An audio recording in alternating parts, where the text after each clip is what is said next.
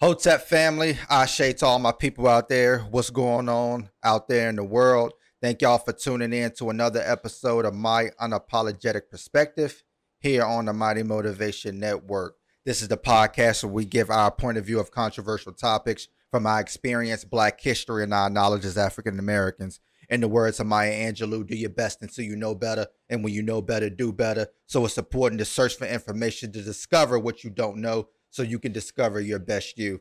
Um, I am joined here today by my co-host. To the right of me is Shaquan Battle. In the words of MC Lyte, my mic sounds nice. Check one. and to the right of him is Jerome Battle. So, Uh, thank y'all for tuning in. Thank y'all for watching the latest epi- episodes. I've seen the numbers uh, spike on YouTube and also spike on Spotify. We thank everybody for going back watching previous episodes. Everybody that's talked to us um, in public about the podcast and everybody who's messaged us in private. Um, we are grateful, man. My my heart warms every time somebody sends me a message about our podcast. Um, again, we're not here to be right. We're here to make people think and make people do their own research to discover things that may not have been um, placed in their presence during school or whatever the case may be. Um, but we we are grateful for everybody that listens, whether it's on YouTube, whether it's on Instagram, whether it's on Facebook. Um, we appreciate you. Uh, how are y'all? I'm good. Everybody's good. How are you? I'm doing I'm doing well. I'm doing well. Salt and pepper. Got MC Lyte. Salt and pepper. Oh, sorry. Yeah, lyric could get you for We're that. going to get that straight. Sorry. Lyric would definitely get you for that. Um, we're gonna jump right in because we have a lot to get into today, and hopefully we can be able to get all of it in. But if not, um, of course there'll be more episodes on it.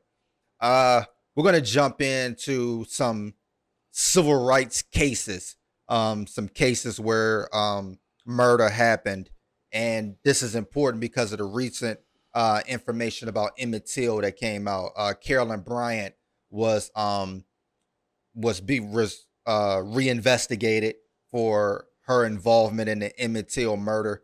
And of course that case was just closed again without any justice being done.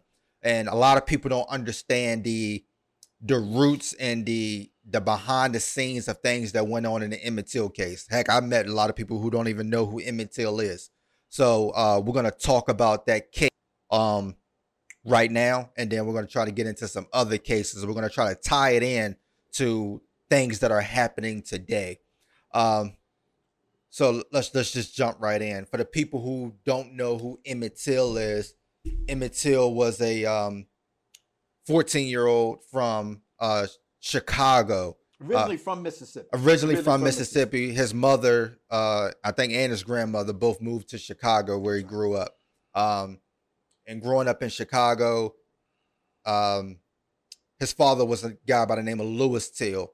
Now it came out later that Louis Till was overseas during the World War II, and he was actually hanged for allegedly raping two Italian women. Hmm. Um, when people go back and look at the case, they said there's no evidence and no connections to him to that crime. But needless to say, that he was hung for uh, that crime And that information was circulating during the trial during the trial. of the um, the two the two individuals that were um, charged with killing Emmett Till. Absolutely. Uh, but Emmett Till, from his peers, talked about Emmett being kind of like a a trickster, somebody that liked to make people laugh, somebody that liked uh, a lot of attention on him. Um, and it was after a family member's funeral where his cousin decided that he wanted to go to Mississippi with his grandfather to um, spend a couple of weeks or Summer months or whatever. And Emmett Till begged to go with his great uncle as well to Mississippi. And originally his mother didn't want him to go because of um, there's rules in the South. And they actually had to sit down and talk to Emmett about those rules whenever going south before they um before he convinced them to go. Yeah, And- unwritten unwritten, Unwritten codes rules. of behavior in my favorite states. uh and so they're they're in Mississippi and one day after um sharecropping um they decide to go into a little town called Money. Now Money really wasn't like a town that you would think of. It, it only consisted of like five or six stores. Um, but they go in and they wanted to get some candy or something to drink or whatever the case. So they go in with his teenage cousins and um, they go in two at a time into the store. And Emmett Till is the last person to go into the store. And there's a few accounts about what happened from there. That's right. One of the accounts is when Emmett Till comes out the store, they're standing on the sidewalk. Carolyn Bryant comes out of the store, a white woman, and Emmett Till whistles at her. Another account was one of the teenagers dared Emmett Till to say something to her while she was inside the store. Another account was Emmett Till was along with her in the store and flirted with her or touched her or whatever the case may be. Um, but needless to say, it was something that was against those rules of the South. And they didn't tell their grandfather or great uncle about what happened when they got home. And I think three days passed. And then one night, Roy Bryant, which was Carolyn Bryant's husband, and his uh, half brother, uh, JW, show up with a um, a black guy by the name of Leroy Too Tight Collins. So Leroy Too Tight Collins go knock on the door, uh, speaks to the to the grandfather or great uncle. Two thirty in the morning. Yeah, um, and asks, "Do you got a, a Negro boy here about an uh, that's from Chicago?" And he tells him, "Yeah," and he said, "Well, these two gentlemen are gonna want to talk to him." And while that's happening, um, Roy Bryant and JW go inside the house with a flashlight and a gun, searching for Emmett Till. And they go room to room until they find Emmett Till, and they tell the grand, the great uncle or the great grandfather that you know they're going to take Emmett and to talk to him, discipline him, and then they'll bring him back for what he did. But while this is happening, they're trying to get Emmett to put his shoes on, put his clothes on, and Emmett is not saying yes sir, no sir. He's not giving them the proper respect that the South people thought that they should have, and it kind of made them a little more mad at, at at what was going on. Sound like what white most white police. um, and the great uh, Emmett's great grand uh, great uncle, you know, told him, you know, I'll put him on the first thing smoking out of here if you just, you know, you let them stay. I'll put them on the first thing smoking. I'll give you money. And they said um, they ultimately declined that offer and told them they was going to just bring them back in a couple of hours. Um, as a few hours go by, they notif- they they drive around searching for Emmett Till, and then um, a few days later, his uh, body is discovered. Um, just through that, just y'all's mindset on just what I went through on the incident and what we would call the kidnapping. Understand these two gentlemen are not police officers. They went into the home. This is what we would call kidnapping. Y'all thoughts? I want to start with he violated the unwritten code of behavior for black males interacting with a white female Mm-hmm. Under the Jim Crow era in the South. this, you know, this, what they call this is they call this civil disobedience. Mm-hmm. When we talk about what happened with uh, Claudette Colvin, um, who was one of the original people, hers happened a few months before um, Rosa Parks on the bus not giving up her seat. She was actually arrested for civil disobedience, Mm-hmm. which is what Rosa Parks were, was arrested for civil disobedience. Mhm. This incident that happened with Emmett Tills was, was civil disobedience. So he disobeyed a civil law that was uncivil. Mhm. I, it, it, it blows my mind that these type of things happen. And we're talking 1955. Right. So we're not talking about, you know, uh, a tremendous long time ago. No. Um, Carolyn Bryant is still alive. Exactly. Yeah, so and you know, so uh, well, was still alive. was still alive. was still alive. Yeah.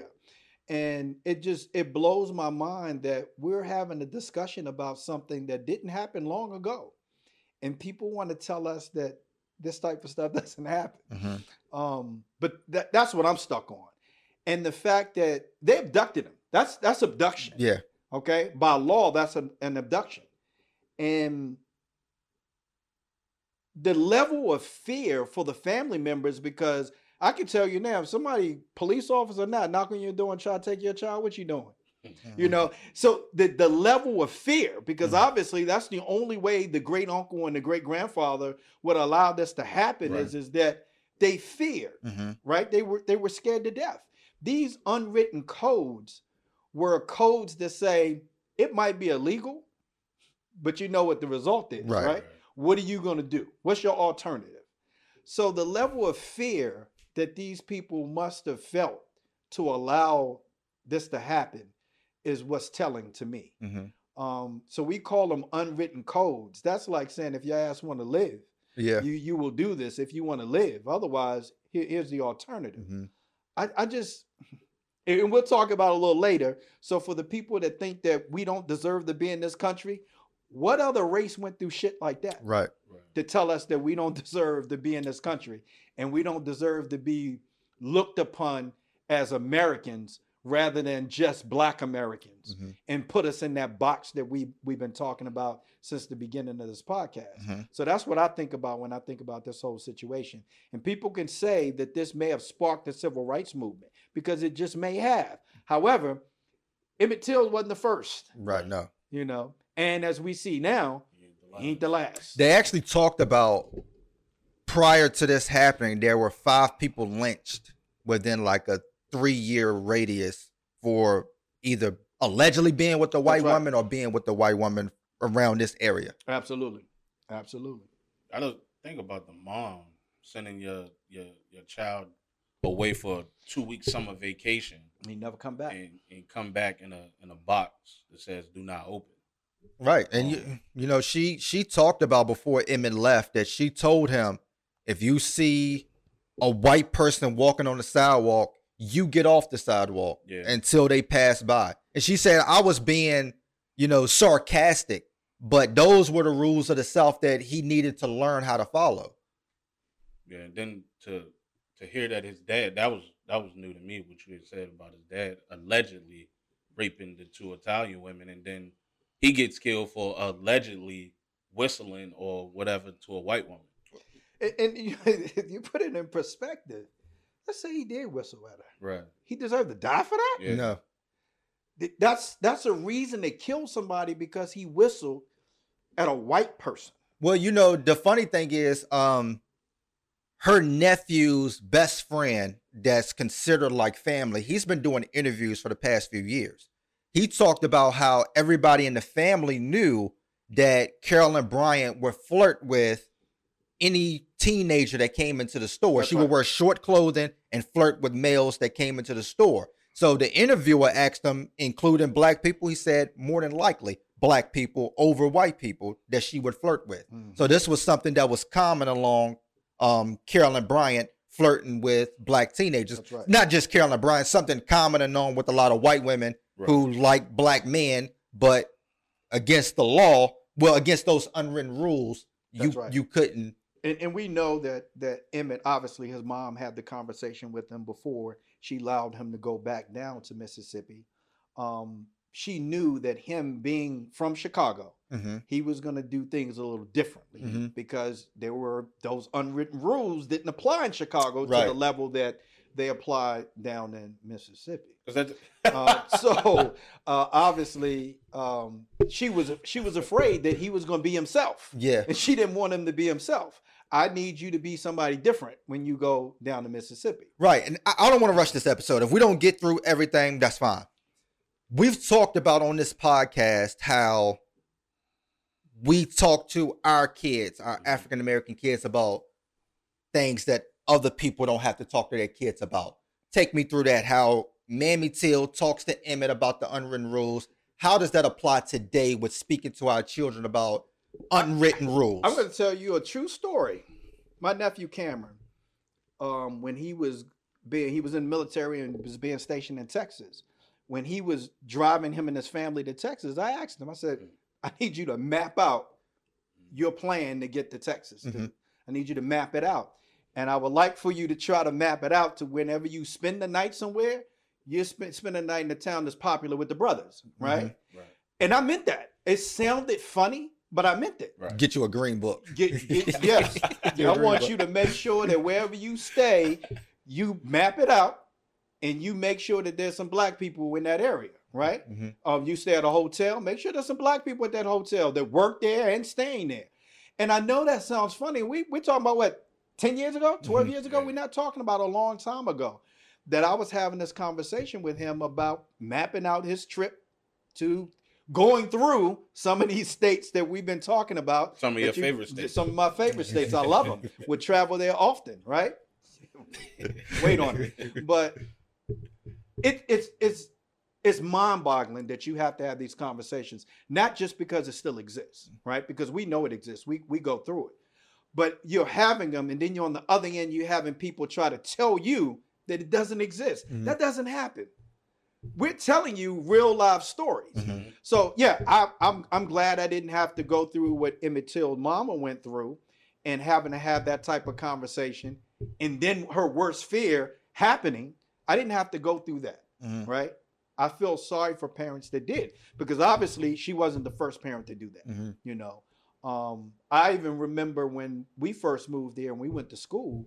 Um, my mom told me, Jerome, I need you to be somebody other than yourself.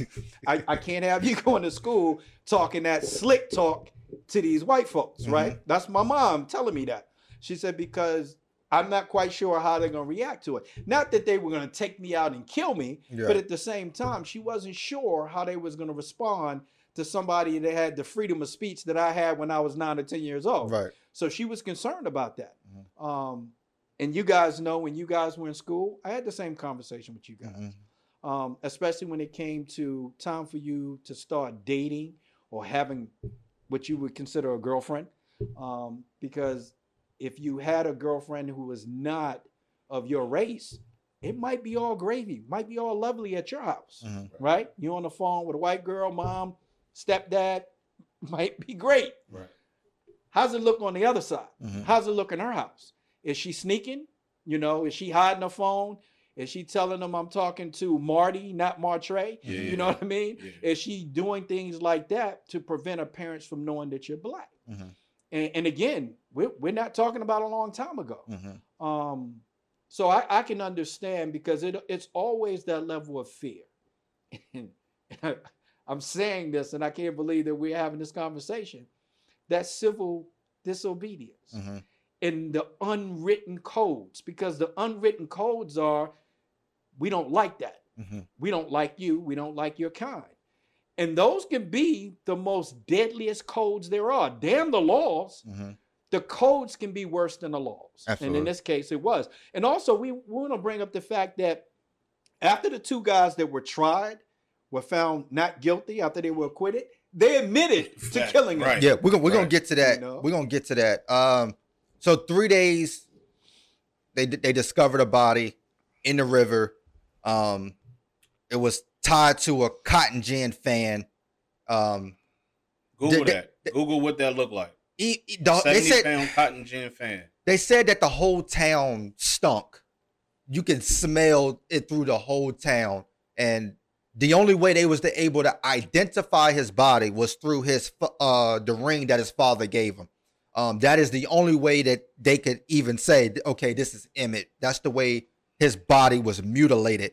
Um, They, they, the defense actually used that as part of their defense tactic is to say, how do we even know this is Emmett Till? Right. Um, what ended up happening was the sheriff, the sheriff arrested uh Roy Bryant and JW uh for kidnapping before a day before they actually found the body. That's right. And in their their interpretation was that they did kidnap Emmett Till. They admitted to kidnapping Emmett Till, but said that they realized they had the wrong boy, so they left them go, let him go unharmed.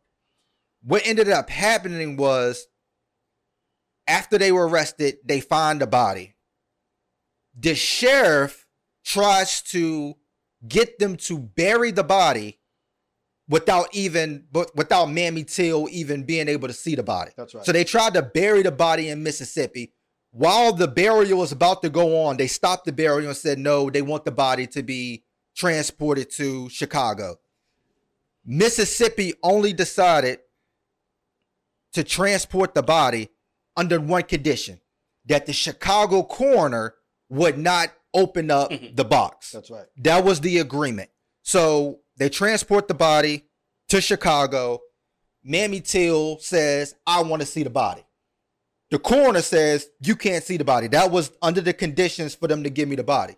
She said, The conditions were, You can't see the body. That's right. Give me a hammer. I'll open the casket and I'll look at the body. The crate. Say, The it, crate. say, say it in your in your black mama voice. you can't do it. You can't do it. Give me that. Give me that. Um, she said she started from the feet up because she said she had to work herself up to actually begin to look at what would be her son. And and and the smell. The smell. And, so and the smell.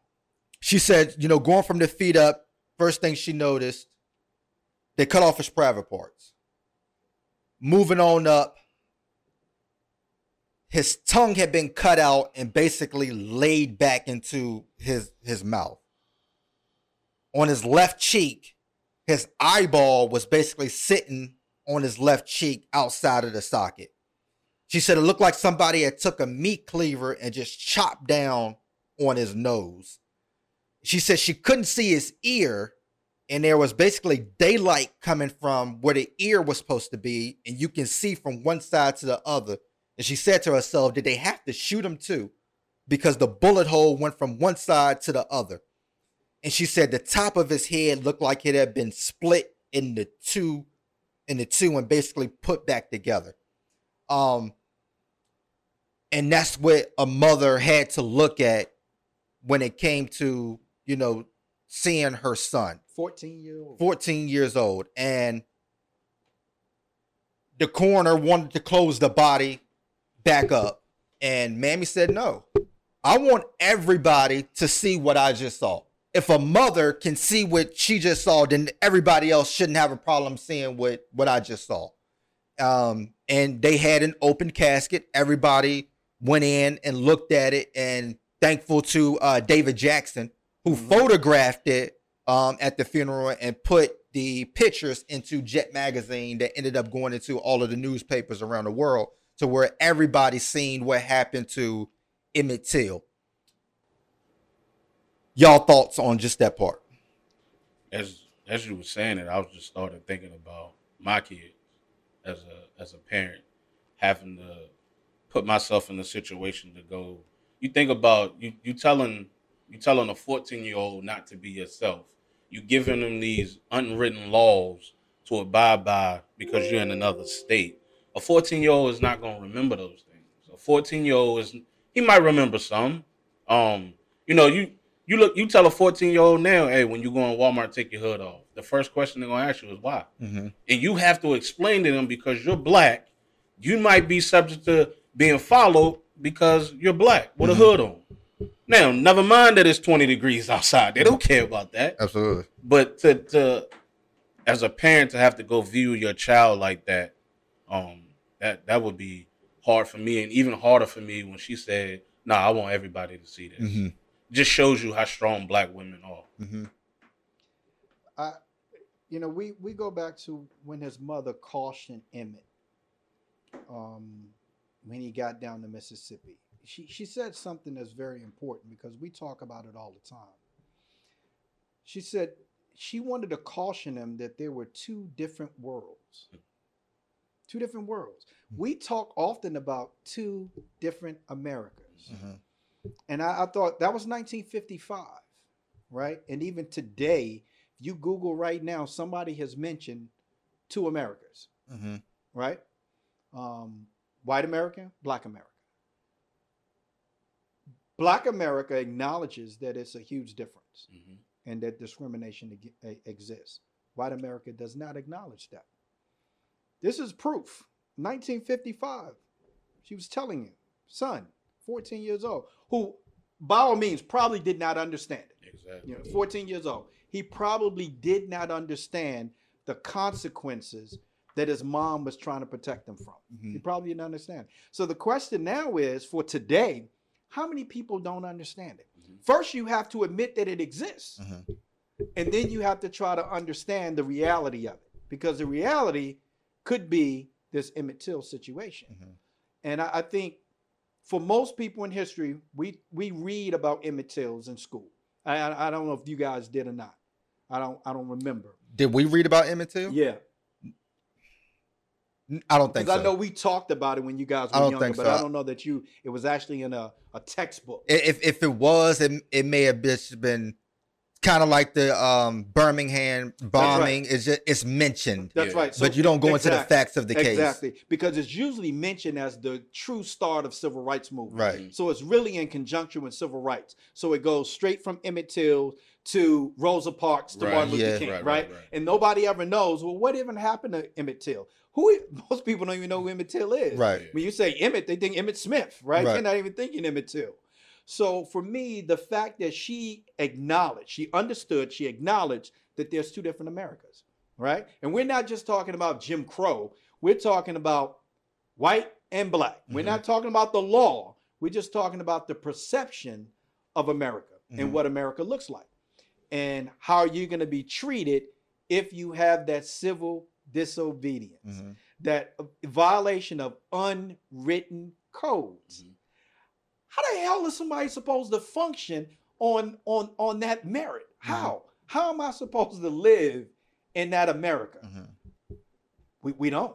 As we see, you can't live in that America. So what ends up happening is things like this happens. Or you have to have people stand up and say, we want to fix it. Mhm. And I don't know that this truly sparked civil rights. I, I don't know that.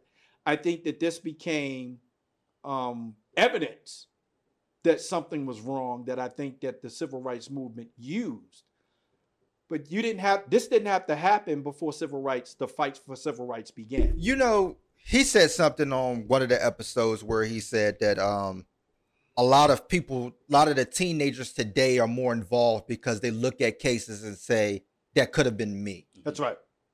when you look at Emmett Till, I don't think it sparked the civil rights movement, but like we talked about on our civil rights episode, is most of the civil rights movement came from teenagers. That's right. So they looked at Emmett Till. When you look at the the SNCC, when you look at um, the Freedom Riders, most of these are college students, high school students, middle school students. We've even talked about elementary school students That's right. they see Emmett Till as that could have been me, and they take the forefront. Now you could talk about Dr. King, Rosa Parks, and the That's right. NAACP saying, okay, we need to be the face of it because we don't want the kids to be harmed. But it sparked, I don't think it sparked the civil rights movement. It ignited it because it brought more youth into right. it to to spark it, like a Claudette right. Colvin. I know what else it did though, which we're going to get into. It did help develop the mindset of one of the infamous Black Panther Party leaders. In- in Absolutely. Fred Hampton. and Fred Hampton because and his because his mother used to babysit sit Emmett Till. Emmett Till. Absolutely. And when you get again, Muhammad Ali talked about it. Muhammad Ali talked about how he first learned about civil rights was he was on a bus and he seen the picture of Emmett Till. And what we see is people who did not live in the South started to say, what are those unwritten rules that we don't know about in Chicago, That's in right. New York, that we don't know about in Detroit, that we don't know about in um in LA? Uh, we're gonna that take we a don't quick know com- about in South Africa and we don't know about in Europe because they got involved as well. We're gonna take a quick commercial break. We'll be right back. Um, and we are back. Go to YouTube, type in Mighty Motivation Network, hit the subscribe button. Go to Facebook, type in My Unapologetic Perspective, hit the like button to catch up on all the latest updates. Um, we're gonna jump right back in. Again, if we do not get into everything today, I promise you we're gonna come back and we're gonna re- uh, revisit some of these cases. We're not just gonna leave it hanging. Um, Shaquan, your thoughts on what we just discussed? Um, I know we was talking about that was you what 1955. 1955. Uh, I mean 2018 in in your favorite state, North Georgia. Um, I, I'm probably gonna pronounce her name wrong. Uh, is it Talma Hartsford that went to the sleepover with the white friend? She was the only black girl there, and ended up dead. Mhm. and they said that the the report came back that her blood level was two to three times the the alcohol limit. She had marijuana and Xanax in her system. And the sister said, I highly doubt that my sister would do all of that going to a party with people that she barely know. Mm-hmm. Um, and nobody still has been arrested for that. It's gonna be like one of those cases, man. It's Forty-two years from now, they'll they'll bring it back up like Yeah. they did with with this and a few other cases we'll go And into. see, that's that's what I'm saying is that was 1955. Mhm. This was 2018. You know what I'm the, saying? the precedents had already been set. Right. we, we talk about precedents. And, and let me go to precedents real quick for a second. Statistics on lynchings began to be collected in 1882. Since that time, more than 500 African Americans have been killed extrajudicial violence in, in Mississippi alone. Mhm. More than 3,000 across, of course, the South. Most of the incidents took place between 1876 and 1930s, though far less common after the mid the mid 1950s, but still continued in places like Mississippi. Mhm. Even the suggested sexual contact between black men and women could carry severe penalties for a black man. Right? Notice it said for a black man. Mhm. What that doesn't say. What it doesn't say is white man can date a black woman all day long, Mhm. right? But not the other way around. So also, we also going to talk about that the Brown uh, Brown versus the Board of Educations happened in 1954, Mhm. the year before this happened. So as blacks are continuing to t- trying to make a strive for equality, it's infuriating the mass of, of, of, of white Americans and saying they're trying to take our civil liberties. Right. Right? They're trying to take what we have. They want to be equal to us. Mhm. We're going to show them that they're not. Mhm. So it fueled a lot of this hatred as if you could feel it any more than it already is. If the charcoal is already burning, do I really need to put gas on it? Right? But they did. And they continue to do that in such a fact that you had people like Emmett Till's, Emmett Till that was murdered Mhm. in 1955 after the decision of Brown versus Board of Education. Right. So if, if you look at that, like things don't happen in a vacuum. So you have to understand. This is why we always talk about uh, a chronology of history. So if you look at 1954, do you look at 1955? You can see things talked about in the 1955 case where there's still a superiority that still wants to be uh, put on display. That's right. Th- This is a superiority uh, superiority type of deal of what JW and Roy Bryant did. is to say that you are inferior. I don't care what the Brown Board of Edu- of Education says that you're not equal to us. That's You right. know what I'm saying? This is a a, a poke our chest out, and we're gonna deal with the Sou- the Southern Negroes the way we want to deal with the Southern Negroes. Throughout the case, they kept bringing up the NAACP. They did not want the NAACP to be at the trial. That's they right. didn't want them to have an influence on the trial. We can go back to the, the the court case that just got settled a couple a few weeks ago, where they talked about they didn't want Reverend Al Sharpton them inside the courtroom. That's right. So we can see these things correlate with each other, and you have to understand the you have to understand the chronology. precedents had been set. We let's let's add one more thing. A week before this happened to Emmett Till, right there in Mississippi, in that same town, a black activist named Lamar Smith was shot and killed in front of the county courthouse Mhm. For political organizing. All he's doing is political organizing. Three white suspects was arrested, but was soon released. Nobody held accountable for killing him in front of the county courthouse. I say segregation today, segregation tomorrow, segregation You forever. see that, and that's uh, that's the that's what we be saying when we say Black Lives Matter. Because if this was black people that was doing this, you don't get an opportunity to go home first. That's right. You're arrested there. You're not gonna get if God forbid this happens. If Bake shoots somebody tomorrow, they're not gonna tell Bake, "Hey, look, when you get home, we're gonna have officers sit outside your house." No, you're going to jail immediately. Well, and when you look at a lot of these are arrested because from federal government pressure, they had to be arrested. Mhm. So in order for the federal government not to be to get involved, the state or the the local jurisdiction has to do something before the federal government comes in to do something. You have to remember, a lot of cases that were solved in the South came from the federal government coming down and creating these charges, like the the three uh, boys that were that were char- um that were killed. It took the federal government to come down and and investigate to find not only the bodies but to prosecute the people who were involved. Because who were the people involved? The local sheriffs was Right, involved. right. So we're gonna get to that in a second because um the sheriff is key into, into this case. But number one, we again this this still happens. Ten thousand dollars was raised in the defense for Roy Bryant and, J, and JW. Ten thousand dollars was raised um, on their behalf. Mamie Till received death threats to not attend the trial, nor the NAACP.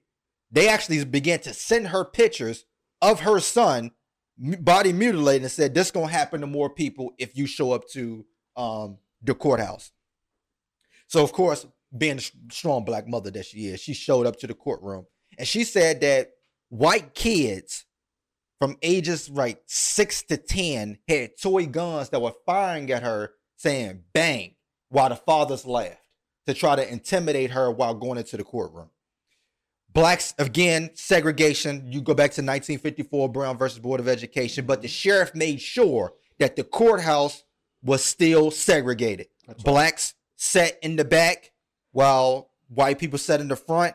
Um, there was a, a Negro congressman that was there. He wasn't even allowed in until they said, "Hey, look, this dude is a congressman. You might want to let him in." And they said, well, we got nigger congressmen in here, That's so right. put them off to the side, put the journalists to the side, and um, allow them to be there." MC, um, Amzie Moore and Medgar Evers uh, accompanied um, Mamie Till to the trial every day while simultaneously still out looking for witnesses and talking to witnesses. Again, we talked about this on our um on our courtroom episode. In the South, if you were black, you did not testify against white people. That's right. This was something that was that was not done because of death threats. That's right. Um, and what ended up happening, they were looking for people to testify. Um, but during the the testimonies, um, again, Roy Bryant and his brother JW both admitted to kidnapping Emmett Till. I'm going to keep saying this. They both admit to kidnapping Emmett Till because that's one of the charges. Uh, kidnapping Mhm. in the middle of the night from his uncle's house. The sheriff not only runs the courtroom, he testifies on the behalf of Roy Bryant and JW. That's right. He testifies that he doubts that that's the body of Emmett Till. Yep. That that they think that Emmett Till went back to Chicago, with his uh and and is playing a trick on Mississippi and to to bring up the NAACP and all this stuff going. So After they admitted that they kidnapped. after they admitted they had kidnapped them, after they found this mutilated body, um, Bryant testified. Carolyn Bryant testified that he made sexual advances towards her uh, while in the store. Mamie Till said that there's no way in her mind that Emmett could have did that under so much pressure because he had a speech impediment problem. That's right. She said that she don't think that he would have been able to formulate the sentences that Carolyn Bryant said that Emmett Till said to her. Um, and nobody knows their kids like a black mother. the uncle testified, and I believe um, I think his name last name was Reed testified. yeah, Willie Reed. Willie Reed testified Willie that uh, heard he saw he, He- saw the truck. saw the had- he truck and heard the black. and he heard the screaming coming from the barn. He had to be black. Who Willie? yeah. Willie Reed was black, Willie Reed was and black. Willie Reed also said he seen uh, Too Tight Two Collins, Collins. cleaning out the truck and had blood on his shirt, and he's admitted that it was Emmett Till's blood. Yep. Um, And he also believed that Leroy Collins was the one that was in the back seat with Emmett as they were driving well, to they, the they barn. well they said that uh, Leroy Too Tight Collins was the one that initially knocked on the door, and his job was to restrain Emmett in the back. That's right. That he was having trouble restraining Emmett, so they went and picked up a guy by the name of Henry. Yeah, now they, that's right. I've seen a few Emmett uh, um, interviews with Henry, he still denies it that he didn't have anything to do with it. But uh, they also said that um, Leroy was the one who shot him inside of the head after Roy said put him out of his misery. Right. Um, but after four days of testimony, um, it took the jury 67 minutes to deliberate. And they said the only reason it took them that long because they was back there drinking beer and decided how were they going. They spent 30 minutes deciding how they was going to deliver it to Roy Bryant to show that you know y'all are uh, not guilty. Um, Mamie Till, when they was before they even read the the jury's verdict, she uh she told Medgar Evers she was ready to leave, and Medgar said before the um before they read it, and she said we already know what it's gonna say. So she said all of the black people ended up leaving before the jury even comes out, and then later on they heard that you know they were found not guilty. What y'all famous saying? I'm surprised that you. I'm surprised that you're Surprised that you're surprised. surprised. And then, like Dad said, um, they confessed a, a, a year later to a magazine for four thousand dollars where they That's told always- the story. That's. Um, Mamie Till passed away in 2003, and in 2004, the New York City Council meeting they fought to get the case reopened due to a documentary that was done by Keith uh, Beauchamp. Um, and the FBI ended up reopening the case, and in um, 2004, um, a deathbed confession by Milam's brother Leslie admitted his own involvement in the kidnapping and murder. And again, we just talked about uh, the case was reopened and now closed again because there was a uh, a writer uh, who said that Carolyn Bryant recanted her statement.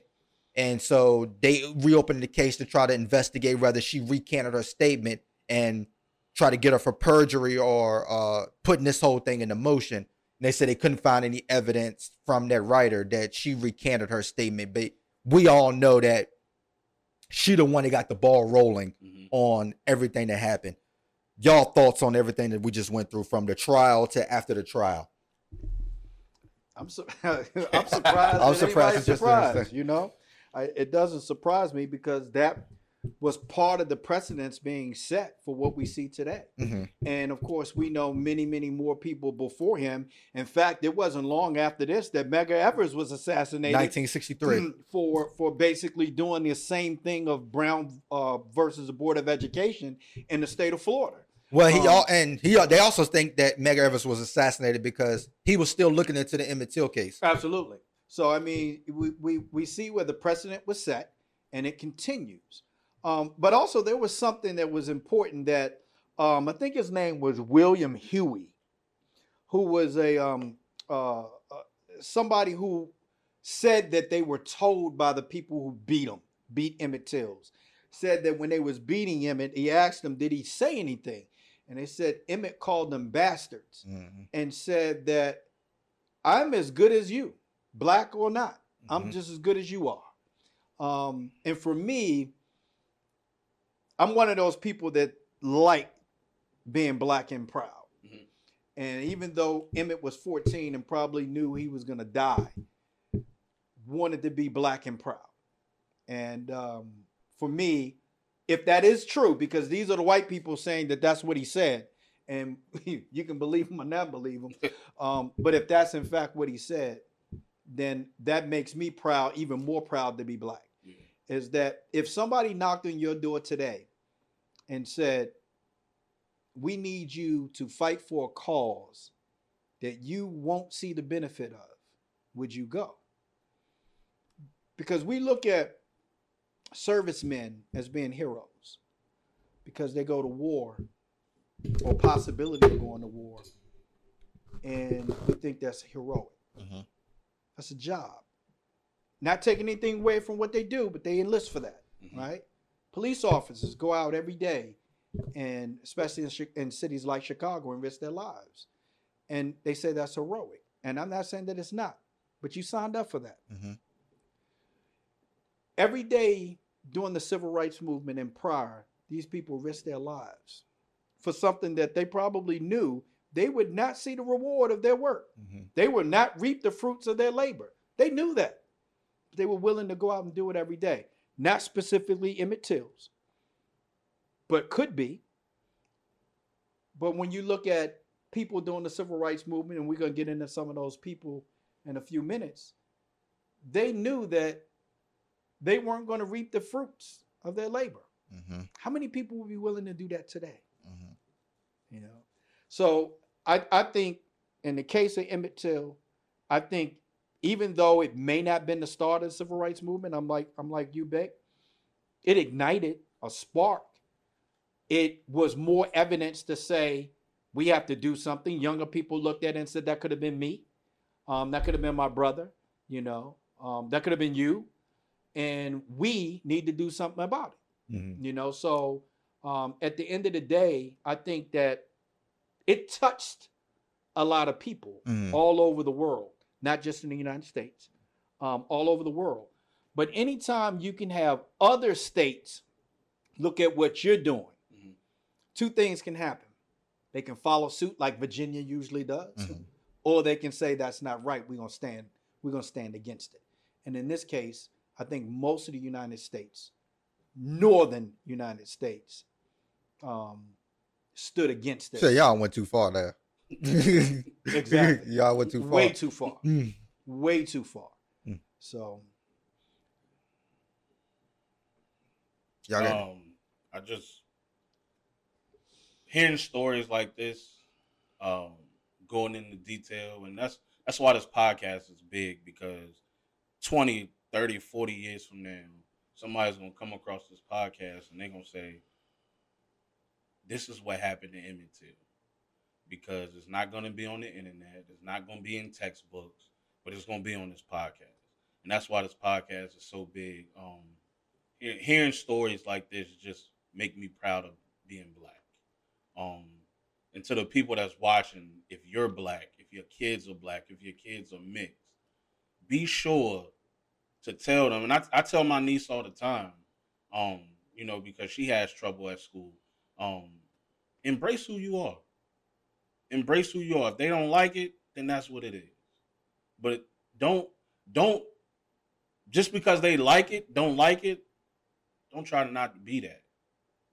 Um, and that's like I said, I just the mind frame of Mamie Till, you know, seeing her son like that, sending her kid off. Because when we send our kids off, we expect them to come back. that's right We don't expect them to come back in the box. um for the people listening, I think you have to understand what it is you stand for in the moment and what is it going to look like in the future. And and I say that because the families of Roy Bryan and JW their interviews they talk about how they weren't racist. Well, not not so much as Roy Bryan, Carolyn Bryant's family. They really talk about they really weren't racist. They made it. They might just think you know Roy was, but she was like you know Carolyn wasn't raised like that to to be like that. But those are the people who didn't stand up for Emmett Till, and we even that Emmett Till is called a martyr for something for basically doing nothing. You know, I know a lot of people like to think of a martyr as somebody that died for a cause because they knew what was going to happen. Emmett Till is a martyr, even though it was something that he probably didn't want to die for. Right.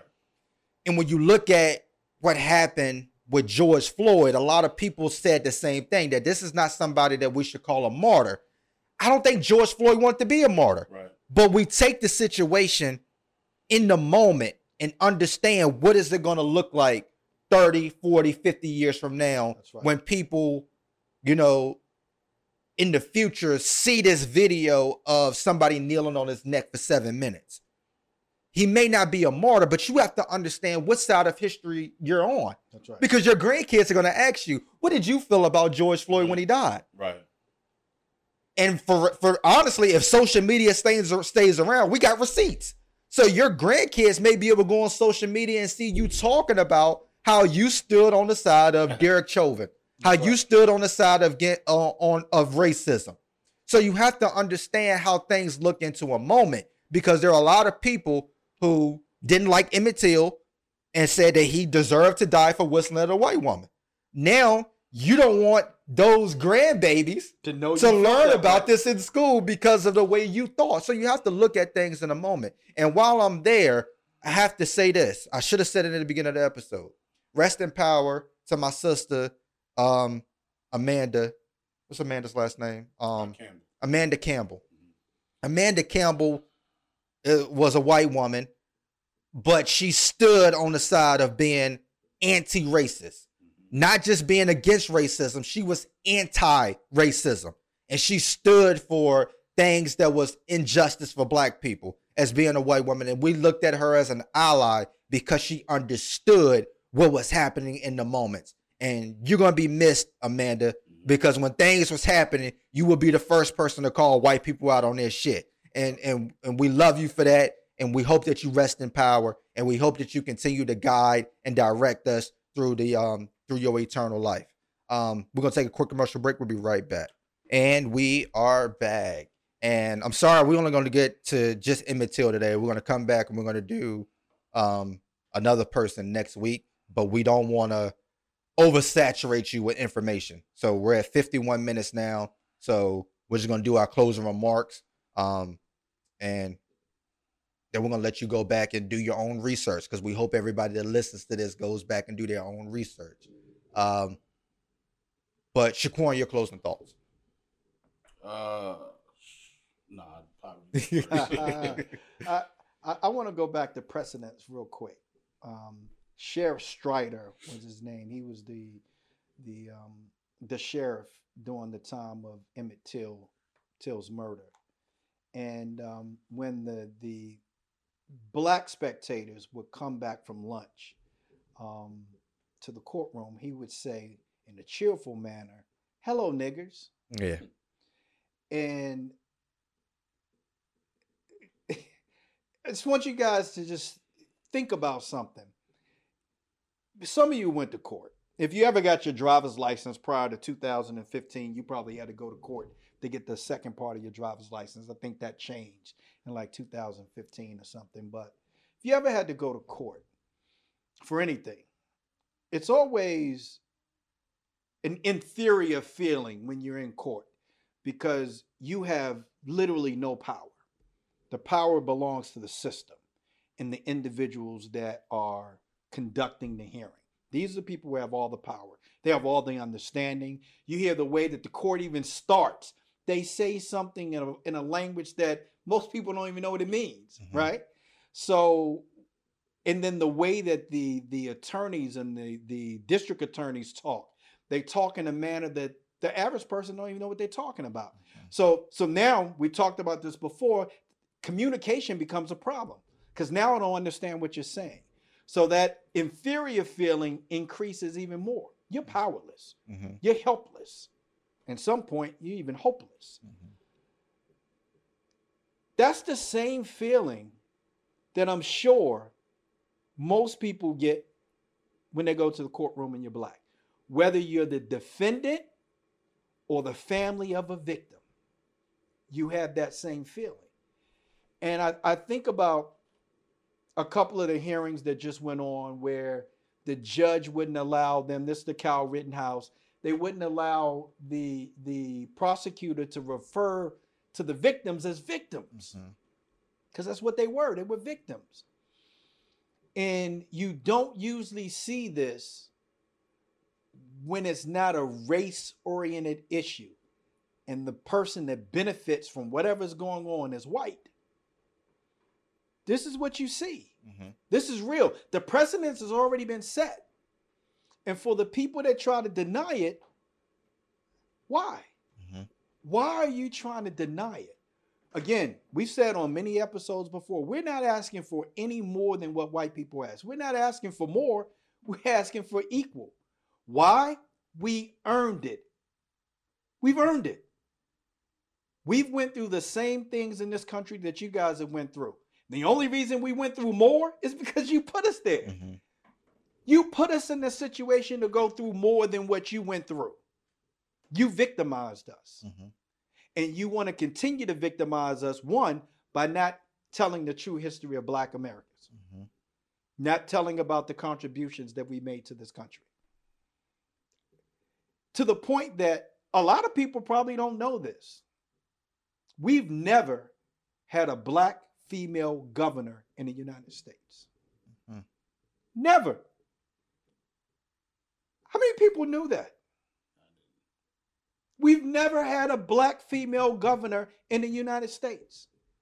So you're telling me at no point in the history of this country we've had a viable black female to be a governor Mm-hmm. Of these funky ass states in the South? Are you kidding me? Mm-hmm. Are you telling me that? So don't tell for, for white America, don't tell me that discrimination doesn't exist. Fuck you. Mm-hmm.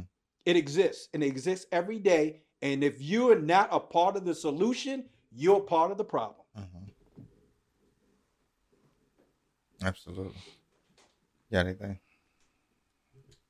Emmett Till's dad was murdered for allegedly.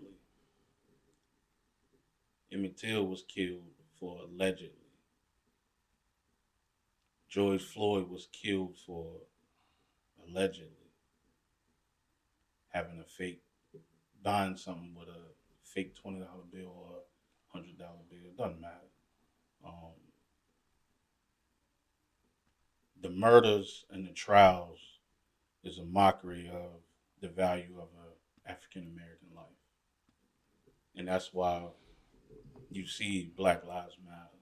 Because black people can't go into white people's houses and take their kids and say, oh, no, we're just going to have a talk with him real quick. And then when he doesn't come back, we say, oh, yeah, we kidnapped him, but we didn't kill him. Yeah, they they playing a joke. We, you know, he he ran away. We don't, we don't get to do those things.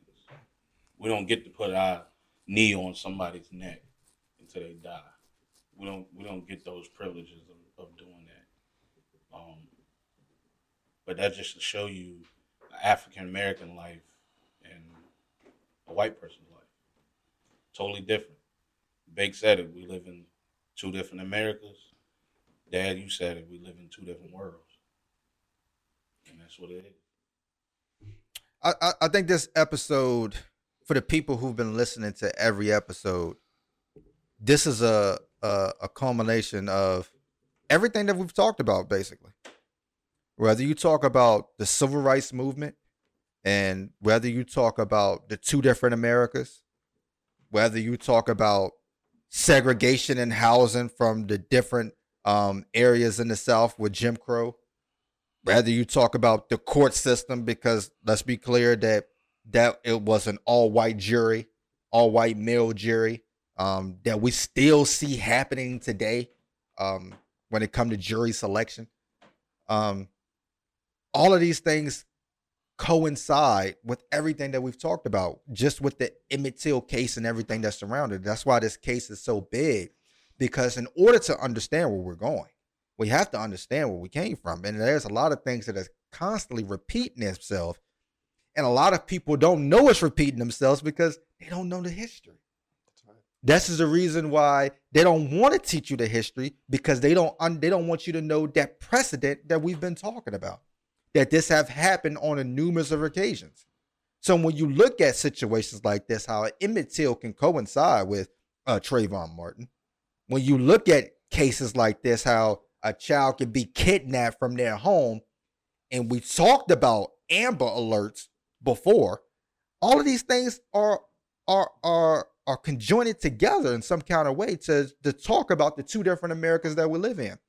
Again, we're talking about 1955.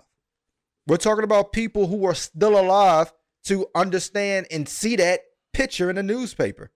We're not talking about a long time ago. So when you look at that, the fact that so many people have no idea who Emmett Till is, for one, and they don't understand who Medgar Ever is, for two, they don't understand why we are still trying to get justice 50, 60, 70 years later, is because injustice, injustice anywhere is an injustice everywhere.